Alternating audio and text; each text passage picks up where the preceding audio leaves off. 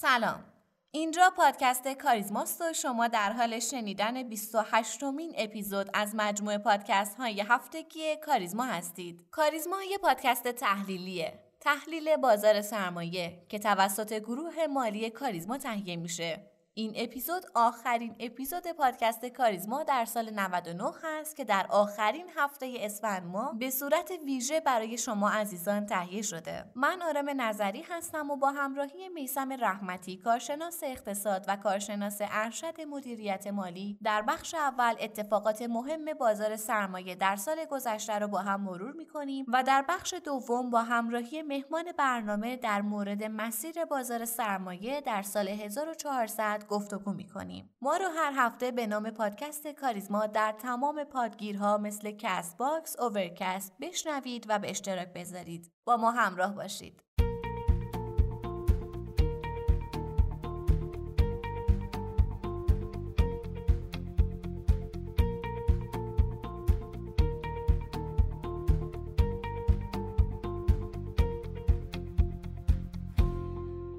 سال 1399 با تمام فراز و فرودهاش در اقتصاد ایران و بازارهای مالی به پایان رسید. اقتصاد ایران در سالی که گذشت روزهای عجیب و غریبی رو پشت سر گذاشت. این سال با وعده های بسیار مسئولان شروع شد و با دلخوری افراد بسیاری به پایان رسید. اما در این بین داستان بازار سرمایه با همه بازارها فرق می کرد. سال 99 برای بازار سرمایه به مسابه خوردن یک لیمو شیرین بود. شروعی شیرین و پایانی تلخ در ابتدای سال با شیوع کرونا تمام نقشه راه اقتصاد ایران و جهان تغییر کرد. بازارهای کالایی با ایجاد محدودیت های سخت با رکود همراه شد و قیمت ها در بازارهای جهانی مثل شنهای روان مدام در حال ریزش بودند. به همین دلیل بازارهای مالی تمام دنیا با شک همراه شد و افتهای تاریخی رو ثبت کرد. اما مثل همیشه در ایران داستان فرق می کرد. دولت در آخرین سال خودش با کسری بودجه فراوانی مواجه بود و به دلیل افزایش نقدینگی در کشور نمی‌تونست روی به چاپ بیش از حد پول بیاره. به همین دلیل در اتاق فکر اقتصادی دولت بازار سرمایه بهترین گزینه برای کسب درآمد مشخص شد. در تمام دنیا بازار سرمایه و بازار بدهی یکی از راههای تأمین مالی برای شرکت ها و دولت هاست. بنابراین دولت تصمیم گرفت دارایی های مازاد خودش رو در این بازار به فروش برسونه. اما برای این کار نیاز به رشد قیمت ها داشت. تلاقی کرونا و رکود در تمام بازارها از قبیل دلار باعث شد بازار سرمایه تبدیل به تنها بازار موجود در اقتصاد ایران بشه و فروردین طلایی بازار سرمایه با رکوردهای فراوانی آغاز شد. شاخص کل بورس تهران در اولین ماه از سال جدید با جهش حدود 35 درصدی شروع شد و در ارتفاع جدید 690 هزار واحدی ایستاد. از این رو برخلاف سالهای گذشته که معاملات سهام در هفته های نخست سال به دلیل تعطیلات نوروزی کمرمق دنبال می‌شد سال 99 الگوی جدیدی در پیش گرفت و از همون روزای ابتدایی رشد همه جانبه قیمت سهما و ثبت رکوردهای تازه در این بازار شروع شد. در این مقطع زمانی شاخص کل بورس در کمال شگفتی بسیاری از تحلیلگران ضمن پشت سر گذاشتن 178 هزار کانال نه تنها ابر کانال 600 هزار واحدی رو فتح کرد بلکه فاصله خودش رو از ابر کانال 700 هزار واحدی به کمتر از 1.5 درصد رسوند. در این بین حقیقی ها و معاملگران خرد هم برای ورود نقدینگی جدید به بازار با سبقت از همدیگه خالص ارزش معاملات خرد بورس تهران رو تا بیش از ده هزار میلیارد تومن ارتقا دادن. به طوری که میانگین روزانه این متغیر با رشد بیش از 43 درصد در مقیاس ماهانه به حدود 5800 میلیارد تومن رسید. ضمن اینکه در فروردین 99 شاهد جابجایی 9828 میلیارد تومن نقدینگی از پورتفوی حقوقی ها به سبد سهام معاملهگران حقیقی بازار بودیم که در نیم قرن فعالیت بورس تهران رقمی بی سابقه بود اولین حرکت دولت در این ماه عرضه اولیه بزرگی به نام شستا بود که با استقبال عالی سهامداران همراه شد. همین رکوردها در اولین ماه سال کافی بود که سرها به سمت بازار سرمایه بچرخه و شاخکها حساس بشه و کم کم شاهد صفهای طولانی برای افتتاح حساب در کارگزاری ها باشیم. وصف این صفها خیلی زود در فضای مجازی هم گشت و نشون بده که بازار سرمایه چقدر سریع در بین مردم محبوب شده. از طرف دیگه دولت هم سرخوش و سرمست از این اتفاق به این وضعیت گرمای حضور بیشتری میدمید و بارها دکتر روحانی در سخنرانی های خودش مردم رو دعوت به حضور و فعالیت در بازار سرمایه می‌کرد. هرچند به نظر می‌رسه کسی اصلا فکرشو نمی‌کرد این تازه اول راه مسیر بازار سرمایه باشه. مسیری که شاید از قبل طراحی شده بود ولی از یک جایی به بعد مسیرهای گوناگونی ایجاد شد بنابراین در دومین ماه سال این مسیر کمی سختی خودش رو نشون داد. دولت در اردیبهشت ماه اولین مرحله از واگذاری دارایی خودش رو شروع کرد و صندوقی به نام دارایی کم رو روانه بازار کرد. استقبال عجیب و غریب سهامداران از این صندوق دولت رو مجبور به تمدید زمان خرید این صندوق کرد. بازار سهام هرچند روند کنتری نسبت به فروردین ماه به خودش گرفته بود و اصلاحی رو انجام داده بود ولی توجهی به واقعیت داستان نمی‌کرد. دلار بدون هیچ رشدی همچنان در قیمت 15 هزار تومن بود و اومدن برخی از عملکرد شرکت ها که نشون دهنده وضعیت نچندان خوبی بود هم باعث نشد بازار وارد رکود بشه. بنابراین در اردیبهشت ماه شاید شاخص کل نتونست بالای یک میلیون واحد تثبیت بشه ولی هنوز هیچ کس نمی‌دونست. تازه میانه راه هستیم. نیمه اول این روند سودی در حالی به پایان رسید که بازارهای دیگه از قبیل بازار دلار، مسکن، خودرو و حتی بازارهای جهانی همچنان در شک کرونا بودند و با رکود به شدت عمیقی همراه. اما در نیمه دوم احساس می شد که روندی کم کم در حال شکگیریه که به شدت می‌تونه خطرناک باشه. بازار سرمایه مثل گلوله برفی شده بود که هرچه بزرگتر می‌شد خطرناکتر هم می‌شد. اما خرداد ماه طلایی بازار سرمایه. در خرداد ماه بازار سرمایه با رشد چهل درصدی باعث شد تا در سه ماهه ابتدایی سال شاخص کل حدود 147 درصد رشد کنه. رشدی که در تمام عمر بورس تهران بی سابقه بود. شاخص کل سهام 13 روز معاملاتی منفی رو در فصل بهار تجربه کرد و در سایر روزها مثبت بود. بازوی اصلی رشد شاخص کل در سه ماه ابتدای سال سهام گروه های بزرگ و عمدتا کامودیتی محور باز بازار بودن. شاهد این مدعا رشد 191 درصدی شاخص سی شرکت بزرگ در قیاس با رشد 131 درصدی شاخص کل هموز با اثرگذاری یکسان نمادهاست. این اختلاف 60 درصدی مرهون رشد قیمت سهام کالایی بازاره که بیش از 60 درصد ارزش کل بازار رو هم در اختیار داره. نمادهای شاخصات همون نمادهایی بودند که دولت بر روی اونها دست گذاشت و تبدیل شدن به نمادهای دولتی. از اینجای داستان کم کم شاهد اومدن قوانین عجب و غریبی بودیم. هسته معاملات بازار سرمایه هم که توان کشش این حجم از ورود پول و معاملات رو نداشت قفل شد و سهامدارانی که اتش خرید داشتن دست به اعتراض زدن به همین دلیل معاملات نورچشمی های دولت در یک حرکت قافلگیرانه به تایم بعد از بازار منتقل شد تا دولت نشون بده که حواسش به همه چیز هست اما بیخبر از اینکه در بازارهای موازی حرکتهایی در حال شروع شدنه از طرف دیگه فعالان بازارهای دیگه هم که از بازار سرمایه عقب مونده بودن شروع به اعتراض کردند. به همین دلیل کم کم از طرف اقتصاددانها به دولت پیشنهاد شد که کمی از این آتش زیر خاکستر کم کنه تا کمتر شاهد اتفاقات عجیب و غریب باشیم اما دولت همچنان سرمست و خوشحال از فروش دارایی خودش توجهی به بازارهای دیگه نمی کرد. دلار که از 15 هزار تومن به 17 هزار تومن رسیده بود در خرداد ماه با رشد 15 درصدی همراه شد و به نزدیکی کانال 20 هزار تومن رسید. دلار 20 هزار تومنی که در اون موقع لرزه به اندام خیلی انداخت و باور کردنی نبود. اما بالاخره وارد آخرین مسیر لذت بخش صعود بورس شدیم یعنی تیر ماه.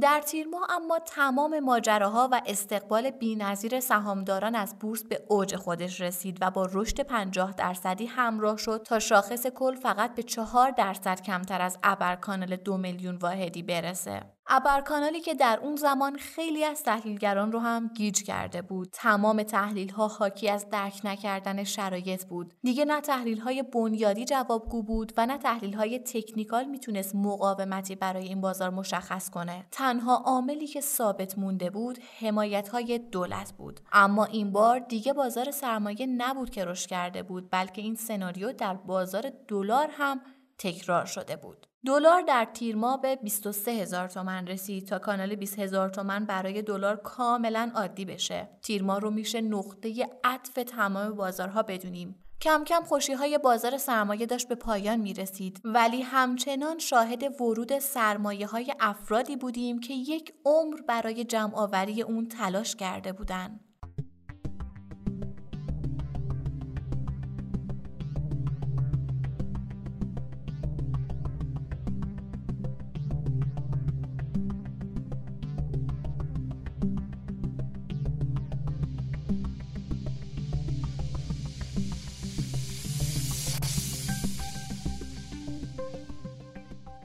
در این وضعیت دیگه حرف تحلیلگرا خریداری نداشت و اگر کسی از اصلاح احتمالی بازار صحبت می کرد با واکنش های منفی اهالی بازار سرمایه روبرو می شد. در همین ماه بود که بازارهای جهانی کمی از شرایط بد خودشون فاصله گرفته بودند و در حال برگشت به روزهای عادی بودند. اما رفتارهای سرمایه گذاران این رو نشون نمی‌داد. بازارهای مسکن خودرو هم از رکود فاصله گرفته بودند و وارد فاز رشدی شده بودند و کم کم با اومدن آمارهای اقتصادی عمق فاجعه ایجاد شده در اقتصاد ایران نمایان شد. تورم شدید ماهانه بالای 40 درصد نشون دهنده وخیم بودن اوضاع بود. رها شدن بازارها هم عاملی شد. تا خانوارهای ایرانی تنها مسیر جبران عقب موندگی خودشون رو بازار سرمایه بدونن بازار سرمایه‌ای که متاسفانه به اوج خودش رسیده بود مرداد ماه رسید. مرداد ماهی که برای اهالی بازار سرمایه بدترین ماه سال بود. برای درک استقبال از بازار بورس باید نگاهی به آمار مرداد ماه انداخت. بدون احتساب آمار 49 میلیون دارنده سهام عدالت روزانه به طور متوسط 800 هزار نفر سهام معامله می کردن و روزی 100 هزار کد معاملاتی جدید در بورس ایجاد می شد. تعداد کدهای سهامداری به 15.5 میلیون رسید که تا حدود 8 میلیون نفر اونها در مرداد ماه دست کم یک معامله در بورس انجام دادند. تعداد کدهایی که در مرداد ما بین یک تا نه معامله انجام داده نسبت به ابتدای سال سه و نیم برابر شده. ضمن اینکه در این ماه شاهد رشد پنج برابری تعداد معاملهگران حرفه‌ای نسبت به اسفند 98 هستیم. گذشته از 5 و 3 دهم میلیون سرمایه گذاری که در مرداد ماه امسال یک تا نه بار سهام معامله کردن، تعداد سرمایه گذاران حرفه‌ای بورس به یک میلیون و 900 هزار سهامدار رسید. این تعداد دست کم هر هفته بیش از سه معامله در بازار سهام انجام دادن که به نظر می‌رسه احتمالا معاملهگری در بورس به شغل اصلی یا دست کم شغل دوم اونها تبدیل شده بود. این تنها گوشه ای از حجم استقبال مردم عادی از بورس بود. در اون مقطع بورس تبدیل به شغل اصلی بیشتر ایرانیا شده بود. اگر نگاهی به فضای مجازی بندازیم هم چیزای خیلی عجیبی پیدا می‌کنیم. مثلا روستایی به نام مال استریت ایجاد شده بود که افراد به جای شغل شغل اصلی خودشون روی به بازار سرمایه آورده بودن. بازار سرمایه که به قول رئیس جمهور همه چیز رو باید به اون سپرد. حالا بیشتر مردم سرمایه اصلی خودشون رو به بورس سپردن. اما قافل از اینکه پایان مسیر در این ماه رقم خواهد خورد. از طرفی بازارهای موازی کم کم در حال نفس گرفتن برای شروع یک رالی جدید و فصل جدید در اقتصاد ایران هستند. بالاخره 20 مرداد ماه بعد از کش و فراوان حباب ترکید و بورس تهران مثل یک صد شکسته فرو ریخت و ریزش ها آغاز شد. با توجه به یافته های مالی رفتاری هنوز افراد این ریزش رو باور نمی کردن و ریزش های بورس رو موقتی می دونستن و امیدوار به برگشت بازار بودن ریزش 15 درصدی شاخص کل در یک هفته اولین زنگ خطر رو به صدا در آورد تا سهامداران تازه وارد وارد آخرین ماه از تابستان سال 99 بشن.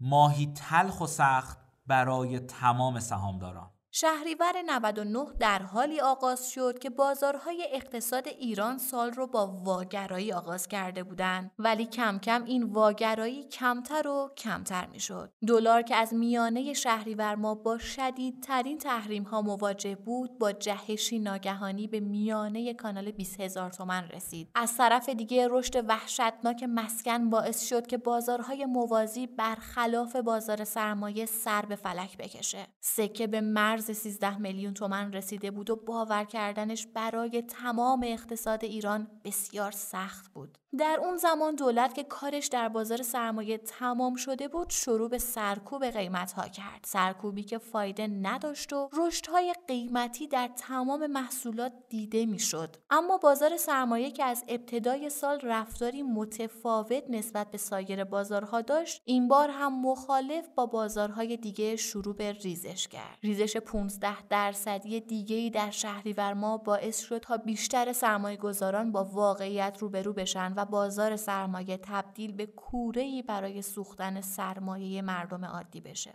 اما هنوز افراد بسیاری از اصل سرمایه خودشون در سود بودن و این ریزش سی درصدی از سقف شاخص کل رو باور نمی کردن و همچنان صحبت هایی از برگشت بازار وجود داشت. اقتصاد ایران وارد نیمه دوم سال 99 شد.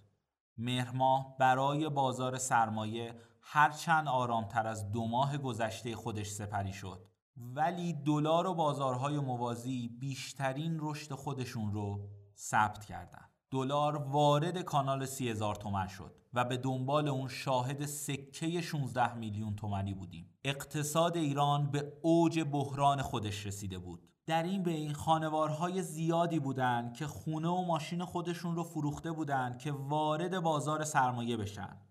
اما نه تنها سود نکرده بودند بلکه هم ضرر کردند و هم از رشد خانه و ماشین خودشون جا مونده بودند اما واگرایی ایجاد شده بین بازارهای اقتصاد ایران جای خودش رو به همگرایی در افت قیمتی داد. بازار پول که نیمه اول سال بسیار کمرنگ حرکت می کرد با حرکت بانک مرکزی و بالا بردن نرخ بهره بین بانکی باعث شد تا اون بازار هم کمی رونق بگیره و کمی از نقدینگی جامعه کم بشه.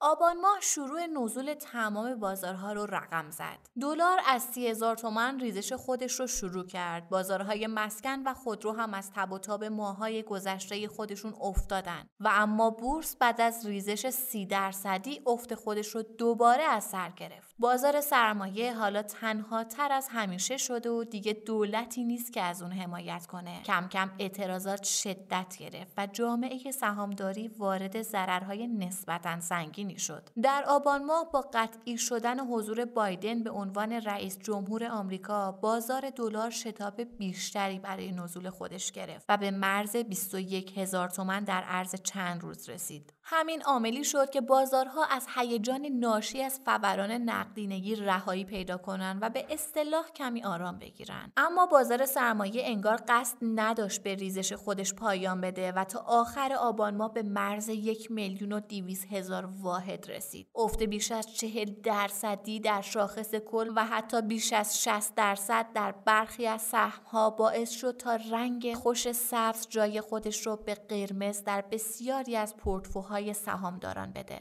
و چون اعتراضات از دولت به اوج خودش رسیده بود تغییر رئیس سازمان بورس در دستور کار دولت قرار گرفت تا شاید بشه جلوی این ریزش ها رو گرفت. شوک تغییرات باعث شد تا ماه بعد کمی از ضررها جبران بشه. در آذر ماه بازارها به حالت نسبتا متعادلی در اومدن.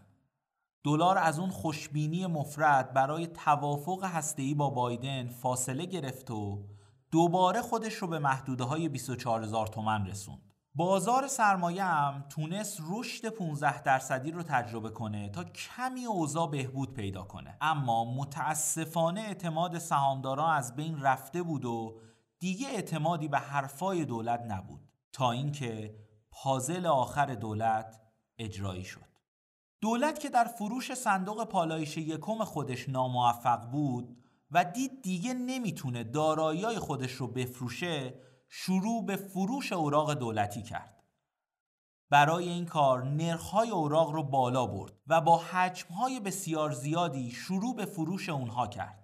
همین عاملی شد که بازار بدهی که همیشه به عنوان رقیب اصلی بازار سرمایه تلقی می‌شد بسیار مورد استقبال پولهای بزرگ قرار بگیره و بازار سرمایه بعد از یک رشد مقطعی دوباره وارد فرایند فرسایشی ریزش بشه. فصل زمستون برای بازار سرمایه به بدترین شکل ممکن شروع شد. افت 23 درصدی شاخص کل در دیما باعث شد شاهد کوچ بسیاری از سهامداران از بازار سرمایه باشیم. اون هم با بدترین خاطره به جا مانده. دولت که آخرین ماههای کاری خودش رو میگذرون مشغول تأمین مالی از بازار بدهی بود و هر روز بر حجم و ارزش معاملات در اون بازار میافزود و مدام و مدام این دو متغیر در بازار سرمایه کاهش پیدا می‌کرد. آخرین ضربه به بازار سرمایه نیمه جون در اواخر بهمن ما زده شد. سازمان بورس که شاهد افتهای پی در پی بود با قانون دامنه نامتقارن بازار سرمایه رو علنا قفل کرد تا نقشوندگی بازار سرمایه رو فدای ریزش سریع شاخص کل کنه. اوج بیاعتمادی به بازار سرمایه هم زمانی تکمیل شد که در آخرین عرضه اولیه سال 99 شاهد کاهش حدود 50 درصدی سهامداران بودیم. اعتماد که تنها سرمایه بازار سرمایه است از دست رفته. اما سهامداران به امید روزهای بهتر پا به سال جدید می‌ذارند تا شاید بازار سرمایه دوباره به بهترین بازار مالی ایران تبدیل بشه.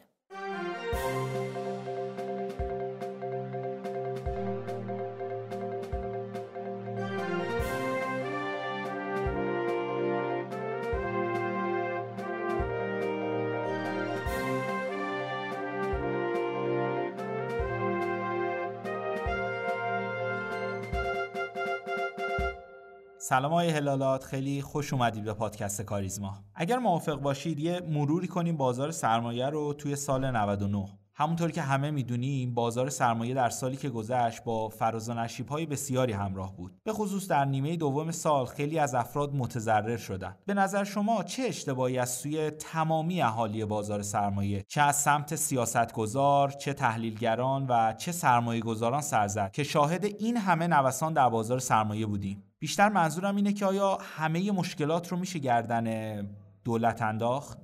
خب منم سلام عرض می‌کنم خدمت شما.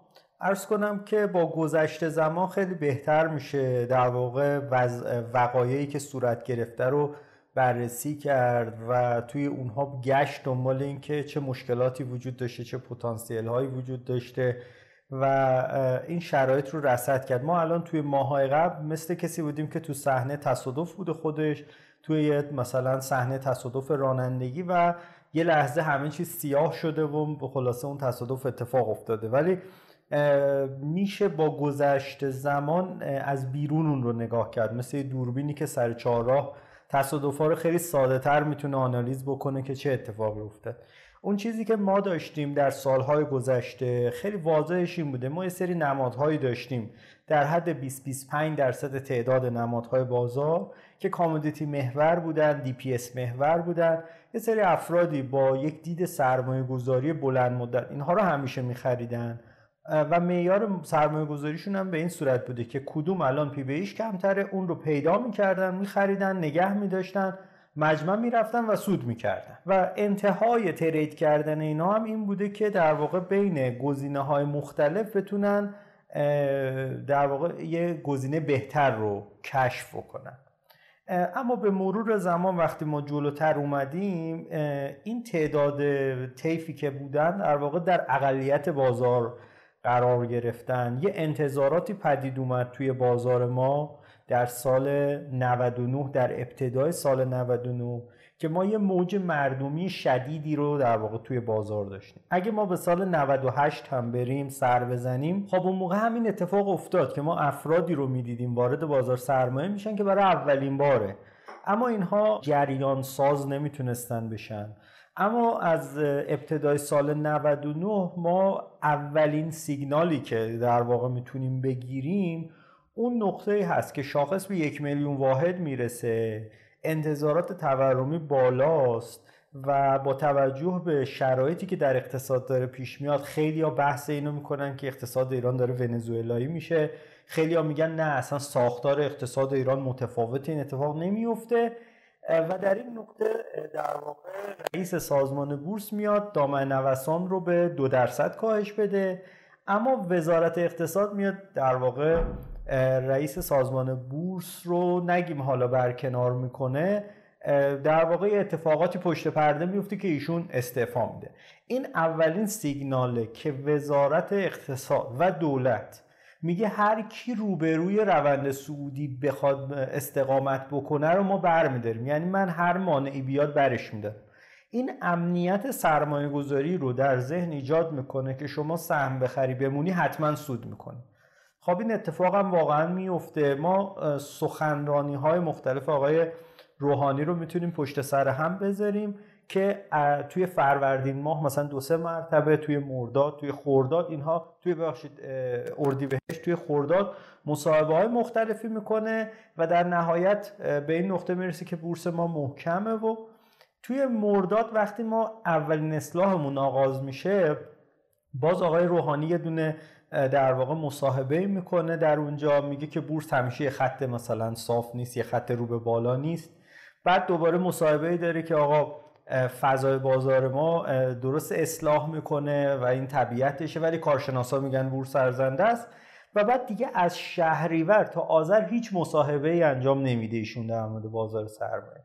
و آقای همتی هم خب داره گذشته صحبت های مثبتی داره حالا با دوز خیلی کمتر و غیر مستقیم اما به هر حال به مرور زمان این فضا رو کلا کنار می‌ذاره این فضای صحبت ها رو کنار می‌ذاره. پس بازار ما یه روند سعودی رو شروع کرده بوده یه عاملی میاد اون رو تشدید می‌کنه و سیل افرادی که با بورس آشنا نیستن آشنایی ندارند رو به شدت افزایش میده. اینا تعدادشون و بسیار میره بالا و سرمایهشون هم نسبت به افراد فعال قدیمی به شدت میره بالا. یعنی ما اون چیزی که به عنوان حجم تراکنش های خدمت شما ارز کنم که بازار می‌بینیم اینجوری باید تفسیرش کنیم که فعالای قدیمی بازار مثلا ارزش معاملاتشون حدود هزار میلیارد بوده. وقتی این ارزش معاملات میره میشه سی هزار میلیارد تومان این 29 هزار تای دیگه اون افرادی هن که جدید اومدن. پس کامل بازار رو در دست می‌گیرن. اگه بخوایم دنبال مقصر بگردیم اینه که خب واقعیتش دولت می‌دانسته یا نمی‌دانسته یه سری خیلی عظیمی از افراد رو دعوت کرده. اینا هم چون اطلاعاتی کمتری داشتن با اون موجه حمایتی اومدن و فقط خریدن و فکری می‌کردن که بازار نمیریزه. یا اگر اصلاح می‌کنه منطقیه و در بلند مدت اتفاق بدی رو متصور نبودن. از این زاویه من هیچ وقت نمی‌تونم بگم که اون افرادی که مثلا تو بازار سرمایه فعال قدیمی بازار سرمایه هستن به نظر من مسئولیتی گردنشون نیست. سازمان بورس سه تا رئیس عوض کرده در یک سال کمتر از یک سال. پس ما نمی‌تونیم از اون سازمان خیلی انتظار خاصی داشته باشیم. به هر حال تجربه نهاد ناظر هم برای این تعداد نبوده. پس ما اگه بخوایم یه مقصر یه متهم ردیف اول پیدا بکنیم به نظر من ته قضیه همیشه به اونی ختم میشه که اومده در سطح کلان مردم رو دعوت کرده و یه پلن نهایی نداشته. گفتم پتانسیل اون پتانسیل برای این بود که مثلا اروپا شاید تو 20 سال تو 30 سال این اتفاق براش افتاد که مردم دو سومشون بورسی شدن. ما توی یه پروسه کمتر از یک سال این اتفاق برامون افتاد ولی این شد بدترین تجربه و پتانسیل متاسفانه از دست رفت. خیلی ممنون از پاسخگوییتون. در سال جدید به نظر شما سرمایه گذاران با چه نوع دیدگاهی می‌تونن موفق بشن؟ یعنی DPS محور باید نگاه کنن به سهما یا می‌تونن از رشد قیمتی هم سود کسب کنن؟ ببینید بازار سرمایه همیشه آمیخته ای از capital gain و به هر حال DPS بوده یعنی حتی کسایی هم که در واقع DPS محور بوده سرمایه گذاریشون اون capital gain رو انتظار داشتن به دلیل تورمی که در جامعه هست و خب واقعیت هم اینه که این انتظار همیشه برآورده شده. ما ساختار اقتصادمون به نحویه که تو همین بودجه مخصوصا بیشتر صداش از همیشه به قول معروف بلند شد که این تورمه با ما هست و حسب نمیشه. پس ما یه بخشی از بازار رو داریم که اگر ما انتخاب خوب بکنیم می‌تونه تورم رو برای ما بگیره. یه بخشی اس داریم که اون ما اون رو به عنوان یه سود دلاری در نظر می‌گیریم. یعنی اگر همه اعداد ثابت باشه من یه اسی رو می‌گیرم قیمت سهمم امسال نسبت به سال قبل عوض نشده ولی مثلا من 15 درصد قیمت سهمم رو سود نقدی گرفتم. این رو ما بهش میگیم سود واقعی. به اون نوسان قیمت میگیم که به قول من هج کردن اون ریسک هایی که از رشد قیمت ارز تورمی که همیشه اقتصاد درش هست و این مسائل. پس من تصورم اینه که یه نفر اگه پورتفوی منطقی بچینه در نقطه مطلوب این سرمایه گذاری رو انجام بده به اون هدف می‌رسه. و سال 99 رو به عنوان یک تجربه باید در یاد داشته باشیم ولی position سرمایه گذاری سال 99 تموم شد.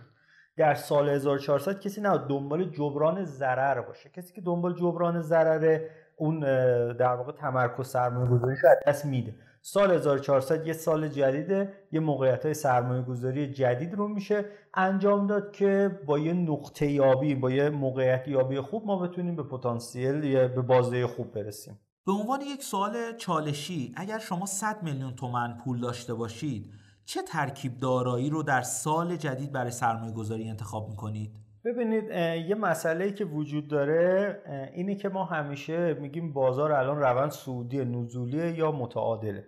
اگر روند سعودی باشه ما نه تنها از منابعمون استفاده می‌کنیم به قول معروف اعتبارم می‌گیریم. اگر روند نزولی باشه که خب بخش تا جایی که میشه نقد می‌کنن افراد معمولا فعالای بورسی 40 50 درصد مثلا نقد 40 50 درصد سهم یه حالت اینجوری رو در واقع میرن جلو. اگه ما فرض کنیم بازار سال 1400 یک بازار متعادل تری است یعنی مثلا نمی‌دونم رشد دلار یا ثبات دلار یا اتفاقا اینجوری یا تنش های سیاسی در حد منطقی تری مثلا میره جلو ما باید یه بخشی از داراییمون رو به صورت حالا اوراق وجه نقد نگه داریم. چون تو طول یک سال خیلی اتفاقا میفته. و موقعیت های گل زدن رو فراهم می‌کنه. مثلا میگم ما بازار کامودیتی ها اومده پایین فرض کنیم در این نقطه یه دفعه اتفاقاتی در اقتصاد جهانی میفته اون بازار رو می‌کشه بالا. اینجا شما اگر پول نداشته باشی دلت هم نمیاد سهمای تو بفروشی جا میمونی. بنابراین مثلا ما معمولا اینجوری تو چنین شرایطی حدود 25 30 درصد نقد داریم. حالا می‌تونه اوراق باشه می‌تونه که اگه بازار خیلی گین خاصی هم نداد یه بخشی بالاخره سود اوراق گرفته باشن افراد. روی اون 70 درصد باز معمولا ما یه سری صنایعی داریم که میگیم که این استراکچر پورتفومون رو اونهاست. معمولا اینا شرکت هایی هستن که به لحاظ EPSی ساختار سوداوری شرایط خوبی دارن. ممکنه یه شرکتی تر توسعه داشته باشه. یا اتفاقاتی از این دست. مثلا ما تو صنعت سیمان اینو داریم تو صنعت نمی‌دونم دارو این رو داریم این وسایل وجود داره. یا تو بازار کامودیتی ها مثلا تقسیم سودا می‌تونه یه پتانسیل باشه. یه بخشی هم واسه اون کپیتال گینه است. مثلا فرض کنید که صنعت خودرو سودآور نیست. یا خیلی از صنایع شبیه اینن خیلی از نمادا اینجورن. ولی سر بزنگو فرض کنید که خبر میاد که نظام قیمت گذاری دستوری خودرو رو گذاشتن کنار. این شاید اثر ریالیش رو شما تو صورت سود نبینید ولی اثر روانیش اینجوریه که صنعت خودرو اصلاح کرده. یه خبر می‌خواد که اون پول کمی که تو بازار دنبال گزینه سرمایه گذاریه بیاد اینو اینو بخر پس ما نباید بگیم که نوسانگیری بده. این اصلا من قبول ندارم. تو دنیا همه مثلا تو فارکس کسی همه دنبال نوسانگیری هن دیگه. پس این اصلا یه امر بد نیست. بحث اینه کسی دستکاری قیمتی نکنه روند سازی نکنه. وگرنه شما جریان پول جریان مثلا تکنیکال دیگه یه جریانی رو می‌بینید میرید می‌خرید. پس ما یه بخشی حدود سی درصد فرض کنیم که استنبای پولمون هست معمولا. یه سی چل درصد می‌تونه بره سمت سرمایه که استراکچر خوب دارن قوی پتانسیل بنیادی دارن. و یه بخشی هم رو صنایع مختلف بر اساس سیگنال هایی که می‌گیریم. حالا چارتیستا معمولا بیشتر دنبال این مثلا بنیادی کارا معمولا دنبال خبرها و گزارش ماهانه ها و مثلا یه ترگر بنیادی نگاه می‌کنه. کدوم صنعت ها این ماه گزارش ماهانه خوبی دادن؟ چارتیست نگاه می‌کنه که کدوم صنعت یا سهم ها اصلاح کردن و می‌تونن برگردن؟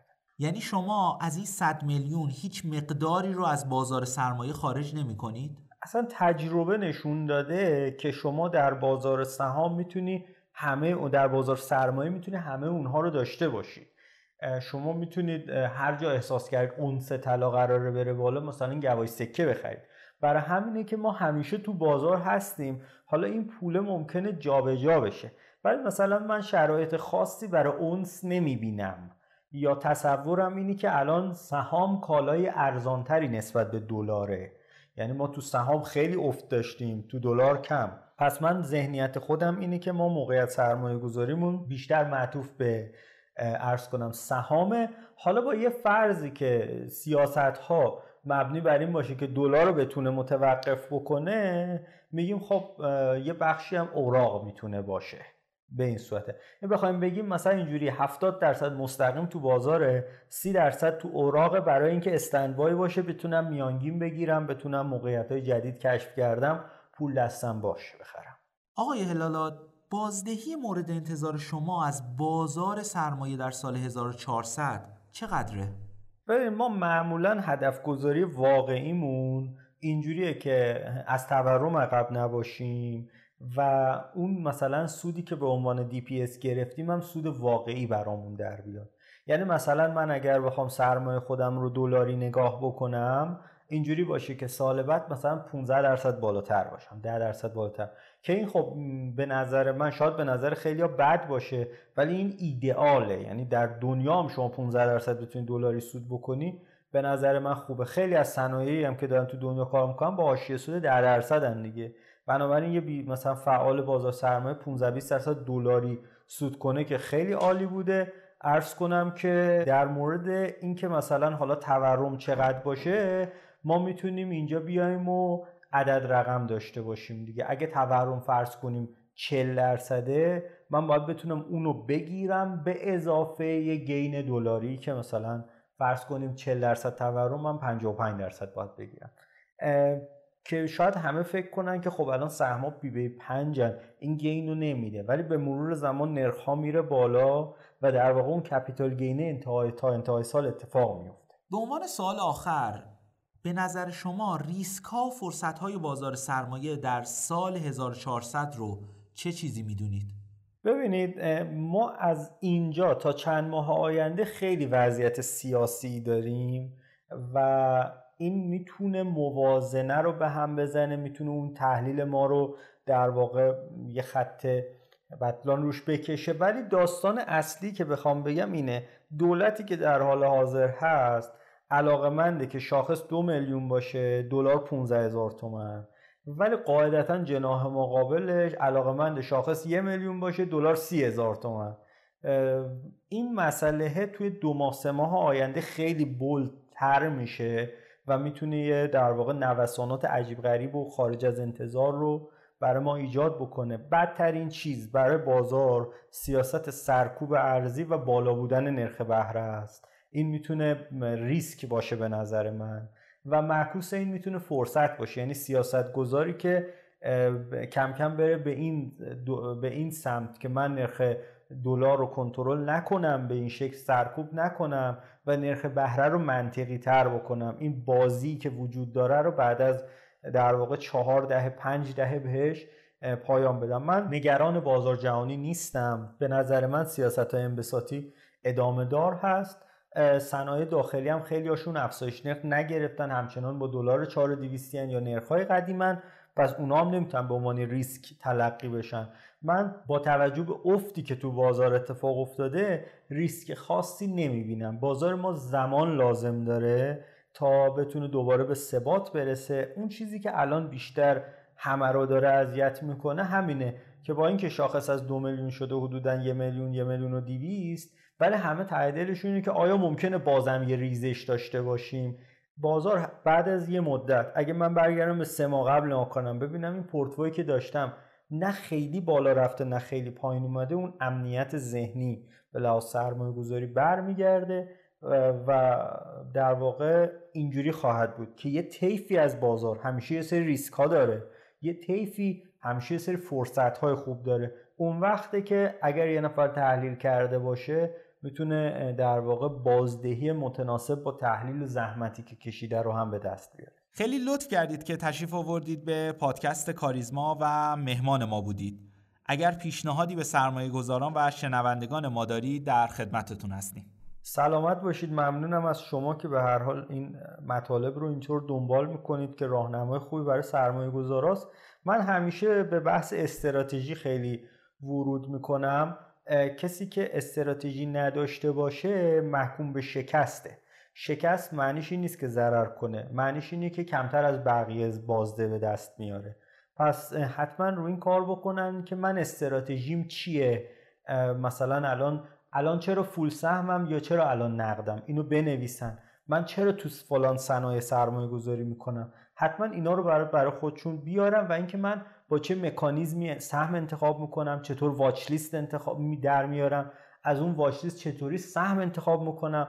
من چجوری خرید می‌کنم؟ مثلا تو این بازار فعلی که بازار میره به سمت شرایط نرمالتر خیلی مهمه که ما در قیمت های بالا سهم نخریم. یعنی روز هیجانی نیای شیشه مثبت سهم بخری. اتفاقا تو روزایی که یکم اصلاح کرده تو قیمت های منفی آروم آروم سهم برای خود بخری. صبور باشی تا بازار با یه بالا زدن و رشد کردن بتونی gain بگیری. این می‌تونه بازده افراد رو بسیار متفاوت از هم کنه.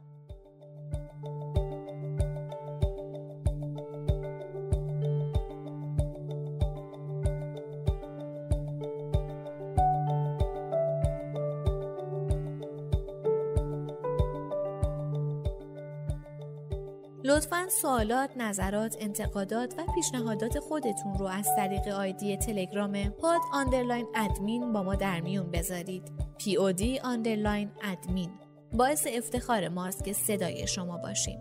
ما رو هر هفته به نام پادکست کاریزما در تمام پادگیرها مثل Castbox، Overcast بشنوید و به اشتراک بذارید. تا هفته آینده و قسمت بعد خدا نگهدار.